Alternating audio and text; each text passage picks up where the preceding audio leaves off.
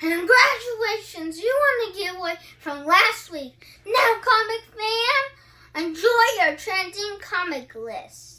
Big thanks to Noah, comic fan. We're chatting the trending comic books of the week, and you know we have an Overstreet price guide advisor at the table. Russ Bright, how you feeling? I am great, Tom. You know what? There is a Silver Age book on this list that Tom and I think is criminally undervalued, and another book that is double option. What a crazy week! A lot of spec that I'm very like ready to get behind, and it's affordable. Slap the subscribe button, comic fam. Hit that like button. You know we have a giveaway at the end of the video. And at the list at number 10, James Tynion the fourth. Are you freaking kidding me? This is the writer of our generation, and he's blowing my mind with every title he starts. You might think that the fourth means that his great grandfather, his grandfather, and his father were all named James. No, it means that he has four times the writing power of any other comic book writer out there. But seriously, Nice House in the Lake, number one variant. This is the 1 in 25 Werther Dell'Edera variant.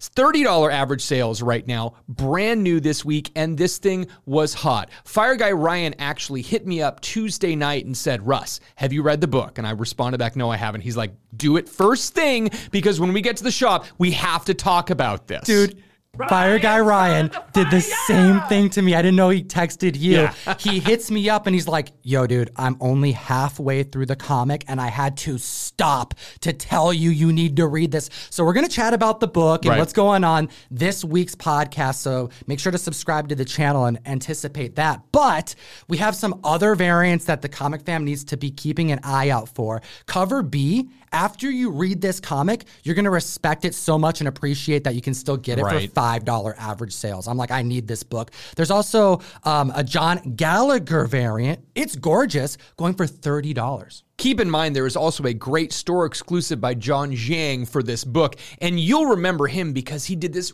really creepy Joker variant for DCeased a few months ago. Dude, that thing is sick, dude. It's like Joker's like, ah. Oh, but that I book's know. going for $15 averages as well, and I have high hopes for this comic book. I have high hopes that everything James Tynion does, especially considering that Memetic is one of my all-time favorite comics, ever. Let's take a look at number nine on the list. We have some Jane Foster goodness with what? Thor number two? Undervalued, underappreciated, the first full appearance of Jane Foster as Thor. Now, she has appeared prior to this, but they are a bunch of cameos and they go for way more money than what this issue two does. $25 average sales and $135 for a CGC 9.8, 700% increase in copies sold this week. Is it because number one doesn't have as much in there? Is it because number two is less expensive? I'm not quite certain, but people are really getting behind Jane Foster with the new movie coming out. Well, Tales from the Flip Side showcase this book on one of their spec lists. It's a great channel on YouTube, and they also provide valuable insight to key collector comics. And members, I think, were surprised that this book was so much cheaper than the other cameo appearances. Like, consider this you just reported on $135 average 9.8 sale of this cover A. Well, we have the Esad Ribic variant, 1 in 25 variant of this issue hitting $155. Wow, that's cheap. $20 more for a 1 in 25 variant. Mm-hmm both of which that are under $200, definitely worth considering. Then take a look at the second print. This has the uh, blue banner, and then there's also the third print with the green banner. Key Collector Comics is reporting sales that are averaging between like 15 for the second print and 40 for the third print. And in a matter of a week, we're seeing sales hitting 40 for the second print and 60 for the third print. People are specking on this character for good reason, and I think they undervalued her full appearance in comic books. Another book that's completely and totally undervalued. Number eight on the list Amazing Spider Man number 41. First appearance of the Rhino from the Silver Age. I love this book. I love this cover. I love this character. And the fact that we're hearing that there's going to be a Sinister Six appearance, he may very well be one of that team. Get this this was actually one of the very first Silver Age, like Marvel major villain keys that I purchased in my early 20s when I was really getting deep into collecting I and I was I trying to that. do it like in a more affordable way. Yeah.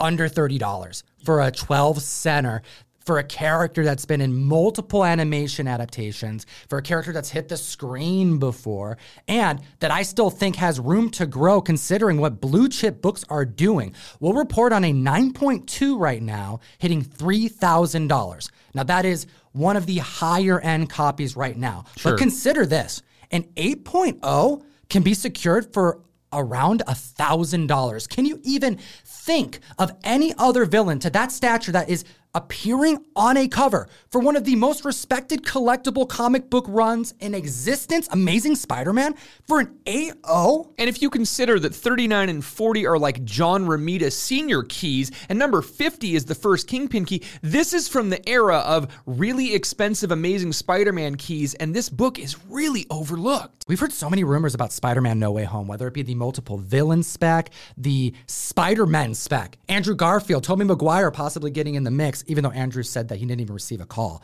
We'll see. Mm-hmm. But we have a villain cast that is prime for being reutilized. Rhino's on that list, but you know, we're all crossing our fingers for the Sinister Six finally showing up on the screen because we've seen Doc Ock, we've seen Electro, the Lizard. Heck, will we see Green Goblin? Will we see the Sandman again?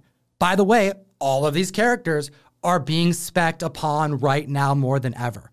Rhino looks like a great bet. I am super excited and really hope I get to see Vulture again because, you know, Michael Keaton was so good and as a Bat fan, big fan. But 180% increase in copies sold this week is a lot for a Silver Age book. At the list at number seven, we have a Golden Age character that was retconned, reintroduced during the Earth 2 narrative during the new 52. We have Earth 2 number one, the reintroduction of Alan Scott, the introduction of a character that debuted in All American Comics issue number 16. The first Green Lantern, also known to be the Sentinel in the pages of the New 52, reimagined with a different sexual preference and a origin story that is heartbreaking. So in October 2020, we had news that Alan Scott was going to be in the new Green Lantern show for HBO Max. Well, this week, we find out that there was casting information that Jeremy Irvine is going to be playing this character. This has driven the book to a 360% increase in copies sold with a $6 average sale and a $20 high sale. In issue number one, we're introduced to Alan Scott, this reimagining of the character. But it's in issue number two that we see the retcon begin to take place. His origin story is being changed, we meet his life partner. We meet the person that he wants to propose to by the end of the issue. And then tragedy strikes, an explosion, death occurs. And it's in issue three where we see Alan Scott become the Green Lantern the most powerful being on earth too. A elemental conduit that channels life energy through the green lantern green flame. Superpowers bestowed providing him superhuman strength and the ability to control the mystical all channeled through the engagement ring of his fallen murdered lover and now we're at number six with some Boom Studios goodness. We have Cullen Bunn, who is one of the best horror writers in the game right now, producing a variant for an issue about horror fantasy. It is the hold up unlockable variant one per store. We're talking about Basilisk number one. Explain to me what's going on with this book because it's hitting $40 average sales. Unlockable variant. Yeah, that, that's kind of an odd thing when you hear about it. We know ratio variants. We know, you know, one per 25, one per stores. So the unlockable variants mean from Boom Studios, you specifically have to order at least one of a comic book to be able to order one of the unlockable variant. This is normally something a shop can do on final order cutoff. So if you're looking at unlockable one per store, it's maximum one per store for every shop across the country. But if that shop doesn't do final order cutoff or isn't paying attention enough and didn't buy one copy of it, they won't get it. So we know at maximum there's only 2,500 copies of this book across the country, probably substantially fewer than this because not so many shops are gonna buy Basilisk number one. And that's an estimate of like how many stores exist. So if sure. each one of them ordered one copy of this, they would have the opportunity to buy a one per store. Why wouldn't they get it? Because it's lower print count could spike yeah, it hit $40 average sales. Well, and we've seen a lot of these unlockable variants in the last six months from Boom Studios, and it's great, kind of like a retailer thank you. But every single Firefly gets an unlockable variant, and we had an unlockable variant for the you know Proctor Valley Home. We've had a bunch of other unlockable variants that aren't selling for a lot and people don't really care about. So the fact that we have one that all of a sudden spikes, this is a crazy thing. $40 average sales for a book that came out this week, and it's got a lot of good buzz. This comic just came out. I can't wait to get my hands on a copy. I wasn't able to find one because all the stores that I went to were sold out. But we do have color work, artwork done by Joseph Scharf that is so fantastic, offering like a very moody vibe, but also a dreadful vibe that complements Cullen Bunn's writing, where we follow chimeras. That's right, five chimeras, uh, animal fusion hybrid of multiple species that have terrifying superpowers, all linked and related to the five senses. Yeah, this one's wild, and I'm so hyped to get a hold of a copy. Oh, Tom, our book showed up. That's right. Oh, something is killing the children. Ralph Grassetti variant, issue number 16. We had two boxes get shipped literally one went to Europe and the other went to like the East Coast. We got them both. Damages are atrocious, but that means we are back open for enrollment. First come, first served. ComicTom101.com to join or hit the link in the description. Secure some something is killing the children goodness. Erica Slaughter, Origin Comic Fam. Join the community. Let's number five on the list. Kraven is causing a ruckus. Number five on the list. Web of Spider Man number 32. A classic Mike Zeck cover. Now, this book is going for $10 average sales, and we could find a $350 high sale for a CGC 9.8 back in April. So I have a very strong feeling that we're probably going to see more of these high grade ones going because there has been information that Aaron Taylor Johnson is going to be playing Kraven in the new solo film. That's right, an increase of copies sold of 450%. Key Collector broke this news months ago that a Kraven solo movie was in the works, but I still think that people are surprised this week seeing a name attached, which is pushing this, hold up, part four of the five part run that took place across multiple titles. Yes, it's not part one, two, or three that we're talking about today. We're talking about part four because of the Mike Zeck cover. This thing is so damn classic with the interiors that just accompany such a dark, moody story. This is one of Kraven's best narratives in comics. But will it be adapted? I'm not too sure about that. Well, it's a great mini series, and the fact that it went over Web of Spider Man, Spectacular Spider Man, and Amazing Spider Man, it's really one of those that tied a lot of the Spider Universe together right before the whole Venom storyline. But honestly, Kraven in a solo movie seems like a heck of a stretch. The fact that we're already talking about cramming six different characters into, you know, the new Spider Man movie, why would Kraven get his own solo movie? Unless he's gonna get some type of like anti hero treatment similar to Venom. And he's definitely no Venom character, but I digress because at number four, we have Amazing Spider Man 294, the fifth part to Kraven's Last Hunt. One of the darkest Spider Man comics I think I've ever read. So, yeah, some foreshadowing. This is part five of Kraven's Last Hunt and the death of Kraven the Hunter by self inflicted gunshot wound. $40 average sales, and again, $329.99 back in mid April. The high grades of these books are not being sold right now but 185% increase in copies sold since last week. If you haven't read this mini series, get on it. It is amazing. Kraven's Last Hunt is really just a great one from the 1980s. Well, clearly Butch heard Kraven the Hunter talk, so my orange gato had to get in the video. but this comic is up 185% in copies sold with a height also based back in mid-April of $330 for a 9.8. I suspect that this is going to go higher and it's going to also see a slight inflation for that newsstand copy that's a little harder to secure at that height of grade. Number three on the list, we have another book from the Millarverse. We keep talking about more and more of these books. This Super Crooks number one coming in at number three this week has been going for $20 average sales with a high CGC sale of 220 for a 9.8. Now, I'm a little shocked that we hadn't talked about this because a few months ago we knew that there was an anime coming and we knew that there was a release date in later September. Well, we found out this week that there is now a live action, which means it's double optioned. That's right. How strange because this announcement of a live action adaptation in addition to the animation film that's going to hit Netflix or series, whichever one it is, we have word that Jupiter's Legacy will not be getting a sequel, a second season. And they're releasing the actors and actresses from contract. So, although we're losing one part of this Millarverse in the Jupiter's Legacy world, another one just opened Yes, Super Crooks actually has some ties to Jupiter's Legacy, where we follow the villains who go on one last big heist.